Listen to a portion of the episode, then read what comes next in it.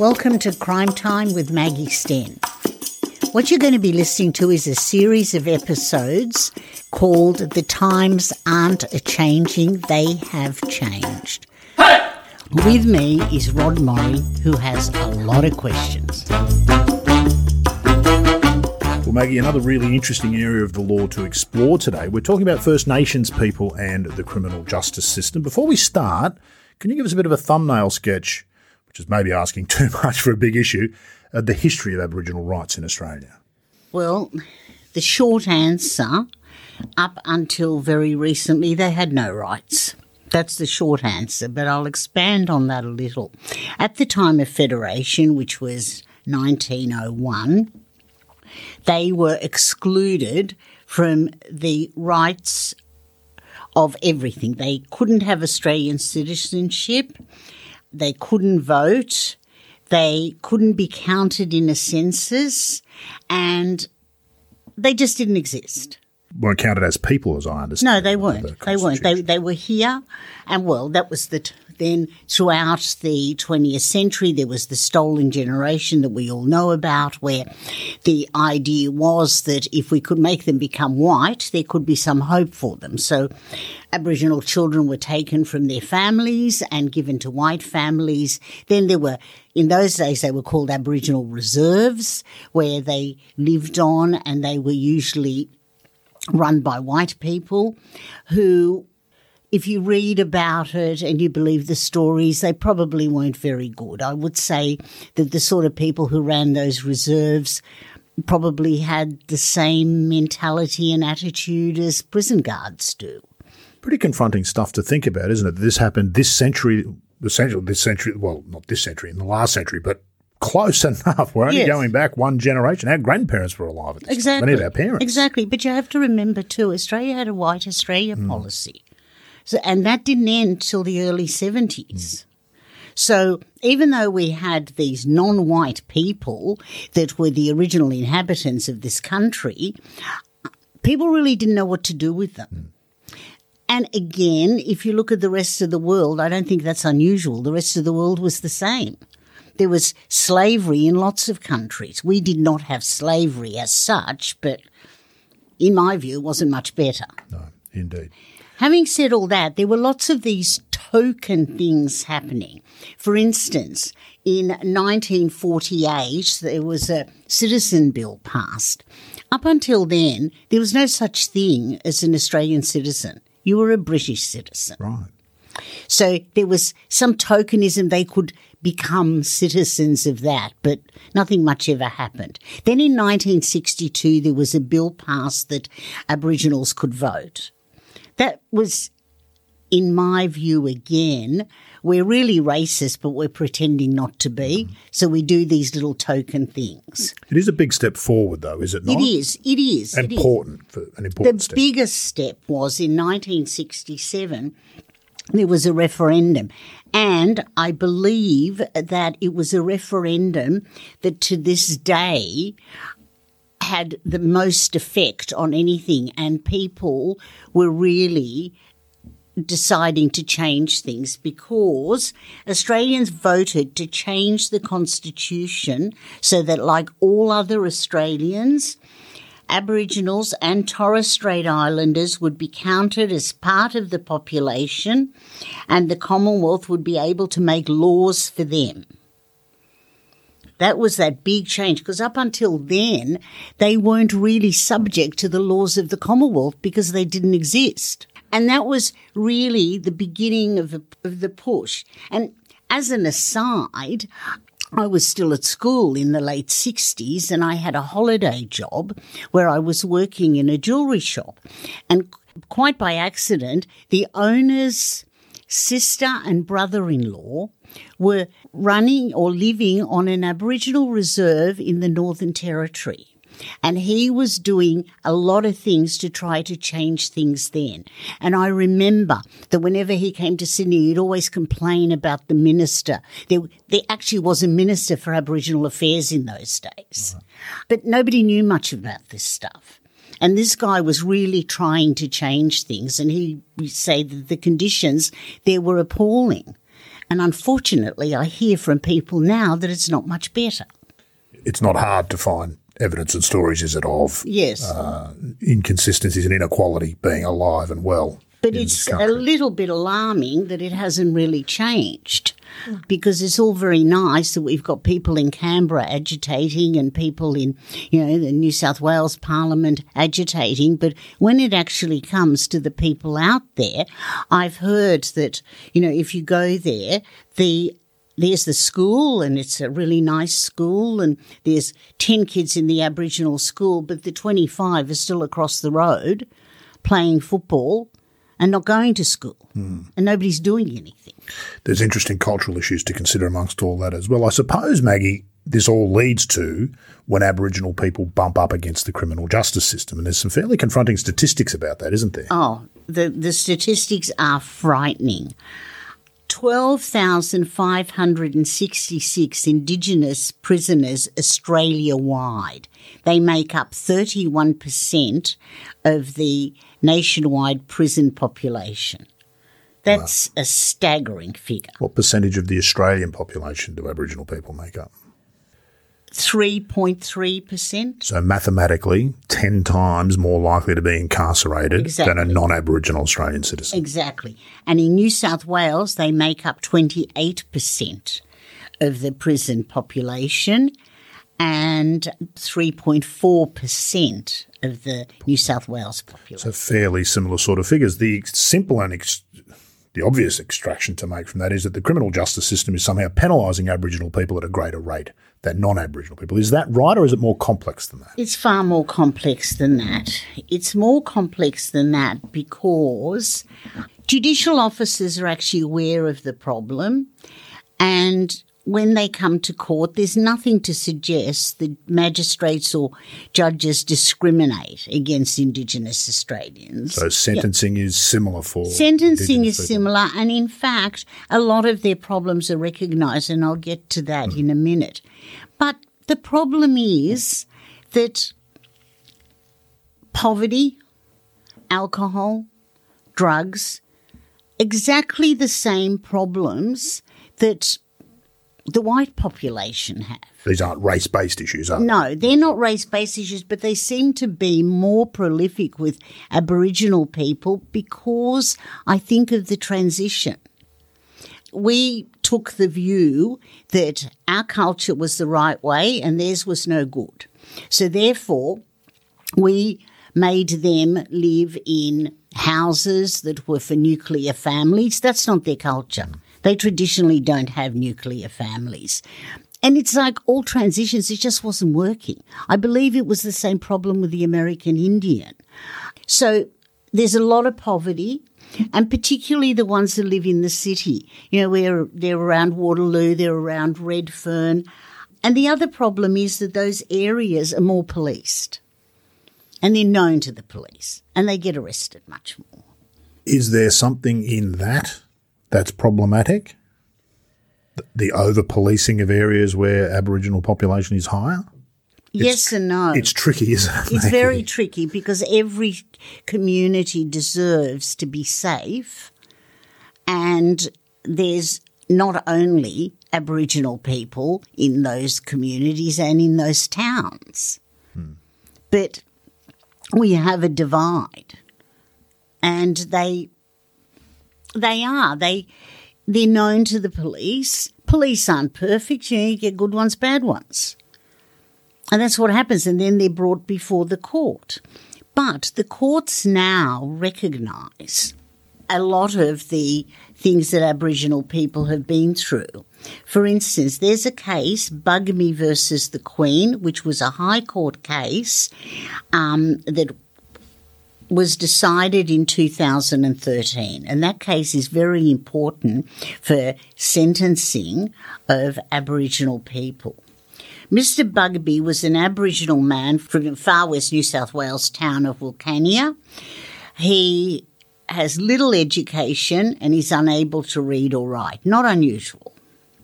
He grew up in a family with a history of violence and alcohol abuse and started abusing drugs and alcohol himself at the age of 13.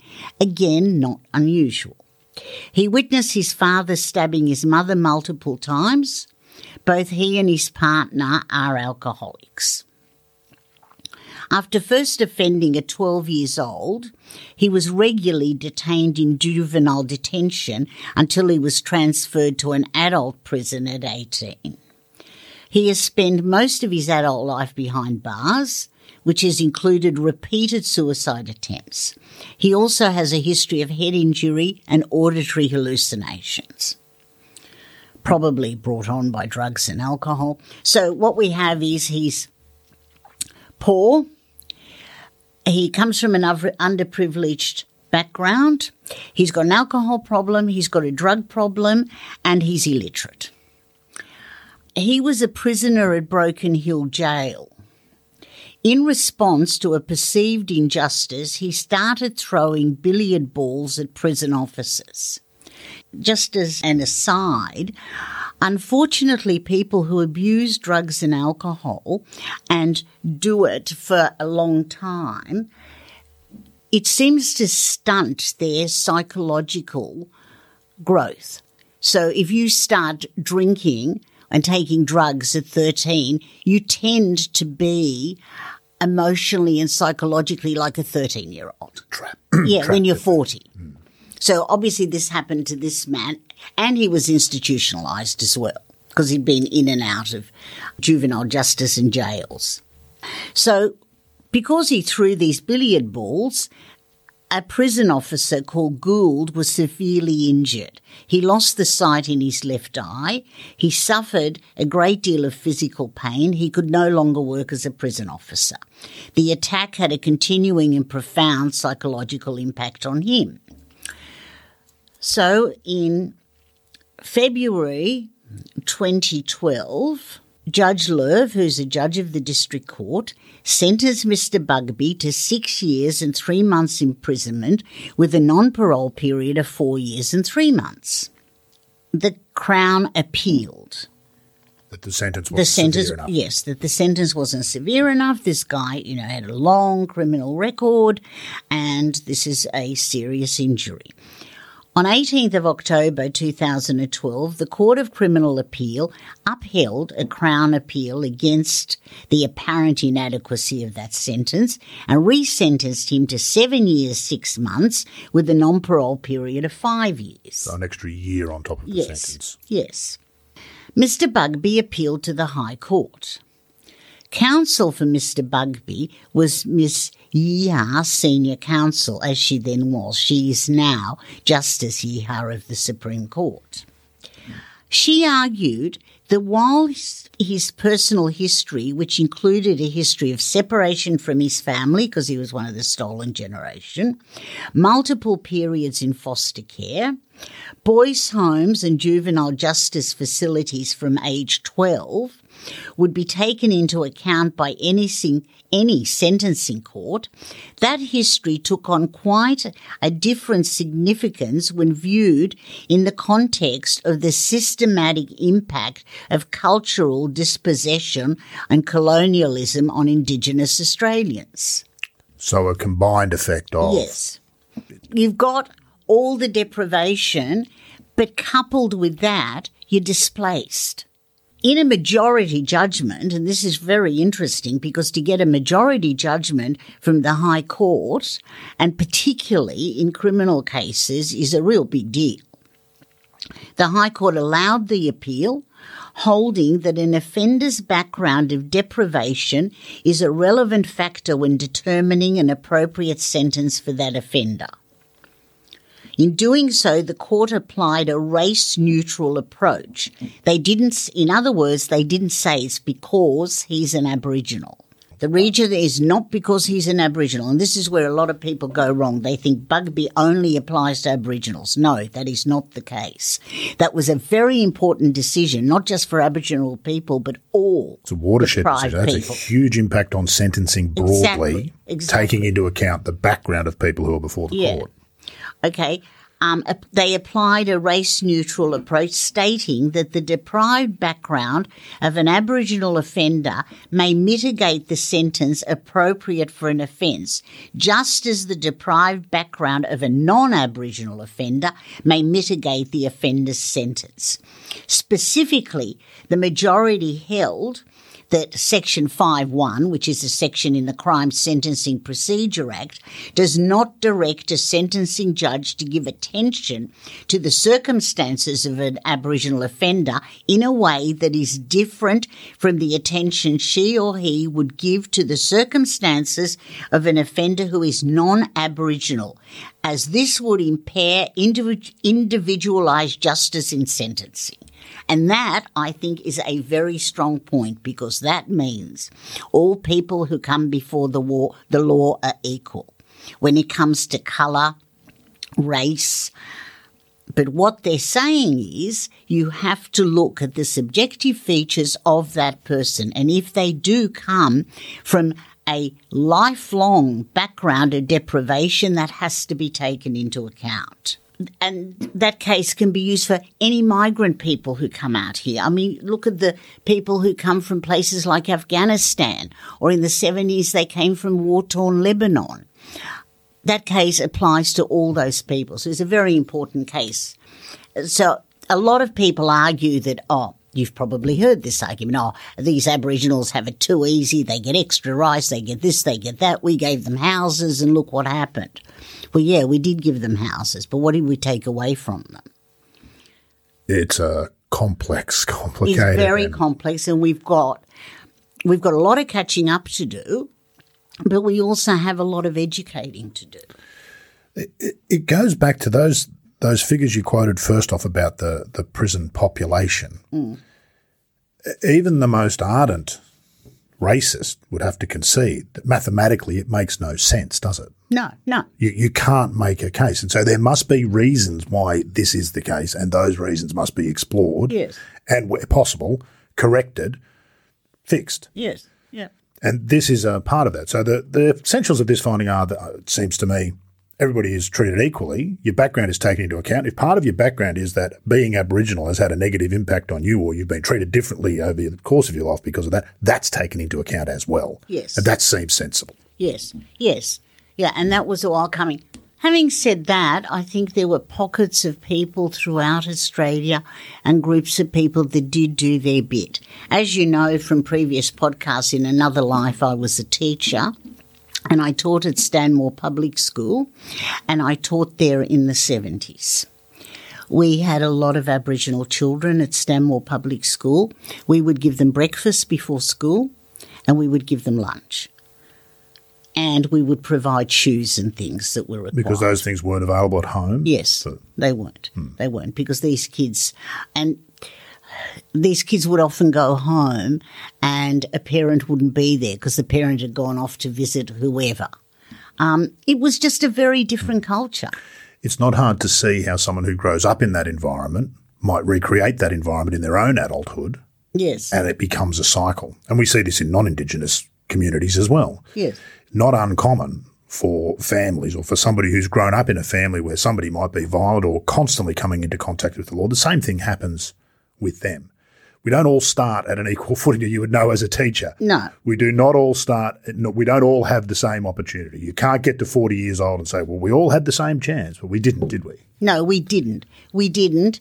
And you know, Australia's always been seen as a lucky country, and compared to lots of other countries throughout the world, it is lucky. But it certainly has had its problems. Luckier for some, isn't it? Yes, yes. So, no um, so there were people who did those things.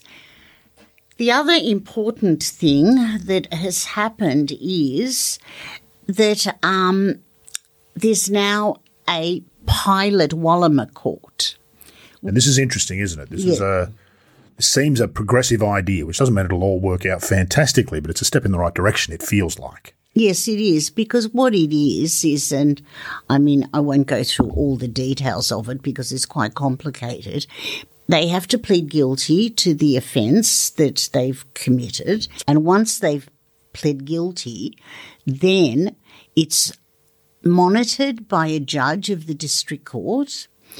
And he does this in conjunction with elders, with Aboriginal elders. So in, they are sentenced not only by the community that they live in because they are Australians, but also by their, by the people who are important in their culture. So it's a coming together of the two cultures and because both have decided that this is what has to happen so that people understand what they're doing, why it's wrong in both cultures, and so that they don't do it again. And this has only been going a short time, but hopefully it'll be good. Do we have any anecdotal evidence as to its effectiveness as yet, or too early no, to tell? No, because it's only been going about six months. Right. Oh, that is way too early to tell, isn't it? But, but, but prior to that, they had circuit sentencing, which was done in the local court, which again was with their um, Aboriginal elders. So some understanding of the cultural aspect Yes. of somebody's Aboriginal background, Yes. taking into account, because of course the Aboriginal community does not want to see this happen to their people either, do No, they? they don't. They don't. It's, it's heartbreaking for the elders of Aboriginal. It's really heartbreaking for them. They really don't want to see it, and they've had a lot of problems. You know, they had um, the housing problems, which were their own people were ripping them off. They don't want to see this. Like any community, they're concerned. They want people who aren't alcoholics, who aren't beating their wives, who are upstanding members of the community. And this is happening more and more. I mean, I think Senator Bonner was the first Aboriginal senator that we had in Parliament, and that would have been in the maybe even late 70s. And now, look, you've got plenty of them. And it's not unusual to have Aboriginal lawyers. In fact, one was just made a Justice of the Supreme Court of Queensland.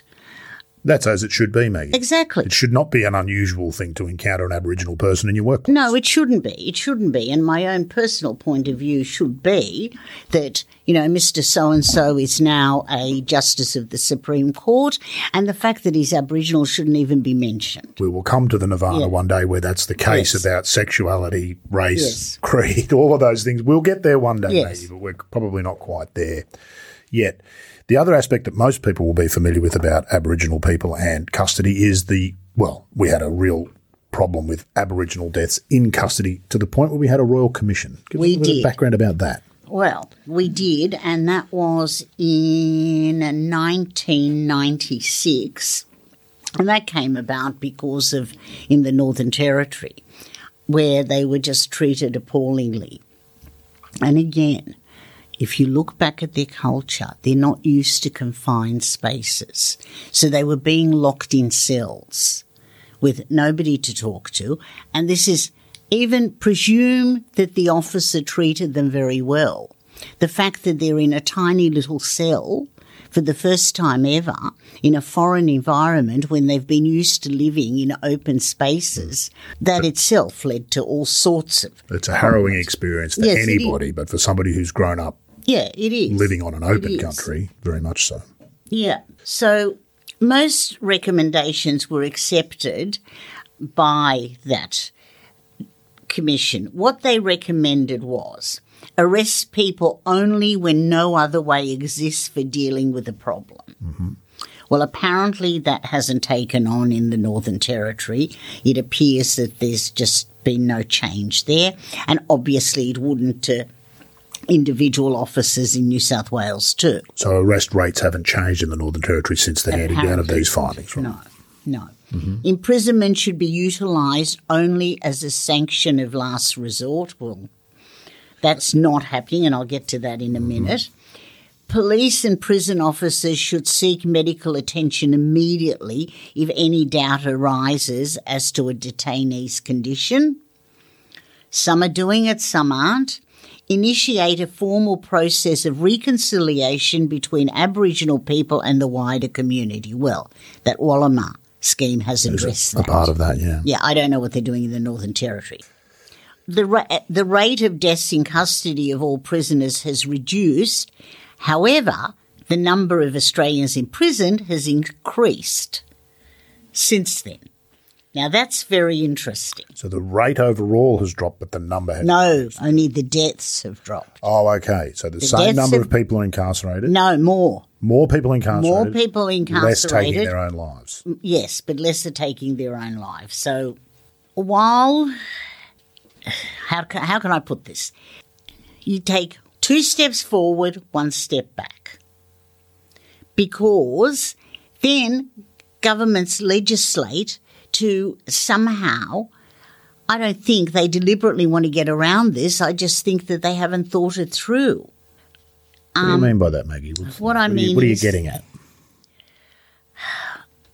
there's legislation, for instance, the Bugmy decision. Okay, the first legislative response to the Bugmy decision was to remove one important protection for Indigenous offenders by introducing Section 21, capital A, 5AA of the Crime Sentencing Procedure Act, which removed the availability of intoxication as a mitigating factor at common law. Okay, so prior to that, if you were drunk, it mitigated what you did because you weren't fully in control. Doesn't excuse it. It doesn't excuse mitigates it, but it some way. mitigated it. That's out the window. Why was that a response to it? What's the direct connection between that finding in the Bugmy case and Who would know? Who would know? But seems that's odd, what doesn't it? Yeah, but that's the sort of thing that happens. So once you take that out, you've got more people in jail. Mm-hmm. There was good legislation that was passed as well. The vulnerability of Aboriginal persons was recognised. Section 18 of the Bail Act in 2013, which provides that a factor to be taken into account when determining whether to grant bail is whether the applicant has any special vulnerability, including being an Aboriginal or Torres Strait Islander. Okay, you're supposed to take that into account, but you can't take that he was drunk. Right. Okay, so how do those two sit together? Well, you would imagine in many cases there's a crossover there that's intractable. yes. Now, um, in the Enforcement Powers and Responsibility Act, that's the police powers, the regulations stipulate a number of safeguards for vulnerable persons, including additional assistance in the exercise of their rights and the provision of a support person when in custody. So there is a question there. Are you an Aboriginal or a Torres Strait Islander? And if the answer is yes, they're supposed to get you a support person. Right. So And there are other categories of people considered vulnerable who are not necessarily Indigenous. Is that is that right? Well, yes, but they're not on that form. Right. That's a particular question on that form. But statistics still show that they're in Hmm. jail at much higher rates. Because governments in all jurisdictions continue to fund and fill more jails. And that's another topic that a we'll topic get to in another def- session. Yeah. we'll definitely come to. Yeah. And interesting. And this Bail Act that I spoke about in 2013, which is again a separate topic, that really ensured that bail was much, much harder to get. There's a whole discussion we'll have about the Yes. politicisation of crime and Yes. things like bail. Yeah. Uh, but we won't do that in this episode here. Just to wrap up with a couple of things, Maggie, you've spoken on previous episodes about legal aid and the importance of it. Is there a similar system for uh, specific for Aboriginal people? There is, and it's called the Aboriginal Legal Service. It was founded in Redfern in 1970. It's the first. It was the first free legal service in Australia Right. because it came about before legal aid. They're completely free. Yes, it's now funded. Yeah, completely free. It's now funded by the federal and state governments. It provides advice and representation to Aboriginal and Torres Strait Islander persons. The areas of service that they give are criminal law, family law, care and protection law, and tenancy services. They, like all government funded things, they're underfunded. They're underfunded and they're overworked. But it's a fantastic service. Are the lawyers at the Aboriginal Legal Service employed full time, or is it somewhat like legal aid where lawyers volunteer or No, pro bono no, time? no, no, no. They are employed full time, so there's not that many of them, and they don't have a panel like legal aid have. So, what's the impact of that? Well, the impact of that is that whereas with legal aid, they have employed lawyers and then they have a panel system so that there's private lawyers who do cases on legal aid rates. The Aboriginal Legal Service doesn't have that. Is there a reason for that particularly? Yeah, funding. Because it's fully funded. It's funding. It's considered to be complete. Well, it's Self-sufficient. yeah. It just hasn't happened. Hmm. So it's really underfunded and they're really overworked. In an area that's got to be said that is extremely important. It is extremely Access to the law and justice and understanding what those things are is really important for all citizens. It is, and unfortunately, they start off with very young lawyers. So they have young lawyers. You know, you could arrive there on your first day at work and you have a hundred cases that you see. Nobody's really taught you. You've come out of law school. You've done the practical course. Only part of the story. Yeah, that's though, isn't only it? part of the story. You're barely ready Yeah. to start in truth. And whoever is in charge of your area has hardly got time to scratch themselves, let alone help you. So you know, it's great, but it needs more funding. The, the quality of the product at the end of the day Yes. can't be as high as it needs Or, to be. or it should go like legal aid has gone, where the private sector can be involved on their rates. And that works very well, doesn't it? Legal aid, separate question, but the legal aid works really well, doesn't it? Legal aid does work really well. You don't get rich in a hurry, but yet it's not the point of it. No, that's not that's not the point of it at all. And in fact, I think I've said in the past that if you want to be rich, don't do criminal law to begin with. But yes, it does work. And it allows people but now see they've cut down on that too because there's now a means test. to get access to legal aid as Yes. a defendant. Yes, yes. And that's a, very easy to change the settings for that and really reduce the number of people who get access, isn't it? Well, it is. It is. I mean, it's fine if you're on Centrelink. You don't have a problem at all. But if you're earning money and you own a house, then they make you pay back what you spent. Not the full rate, hmm. but they still make you do it, which I've always thought is a bit unfair because let's say you're, you work at David Jones as a sales lady and you've got three kids and you happen to get charged with something and you own a house, they will look at what you earn and they will look at the house and they'll take a caveat out on your house and they'll make you pay back the legal aid rate. Yeah. Whereas if you're on Centrelink doing absolutely nothing, you have to probably pay $75. That's your contribution. There's a whole discussion to be had about Yeah. access to the law and justice, isn't Yeah. there? and how those things work. But I think the theme that comes through to me every time we talk is if at all possible, spend your whole life avoiding becoming involved in the criminal justice Exactly. system. No good comes of it ever. Exactly. But to finish up on this, Yep. what has happened is we finally learnt that the way to get around things is not to try to, with Aboriginal people, is not to try to change their way of life completely, but to educate them. And that's what these programs are doing, and to understand their culture.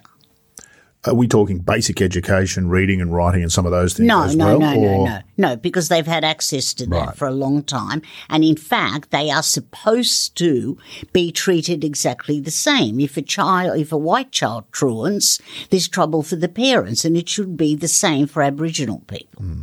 There's a lot of complexity around this stuff, Yeah, isn't there there? is, but but the fact that we're doing pilot schemes, the fact that we're acknowledging the problems, I think is a big step in the Step right direction. right direction. So, practical effects of measures that have been put in place to address this overpopulation in prisons. Is there anything we can point to? I mean, the Walama thing sounds very encouraging. Yeah, very the. Walama thing. There Are there was the yeah, there was the circuit program that was in the local courts. Well, they're the two I know of, and I think people are just far more open to understanding. Yeah, there's more acceptance that the problems Yes. are real. Yes. Maggie, I think we barely touched the surface, but we'll leave it there for the moment. A million things to talk about. Thank you very much.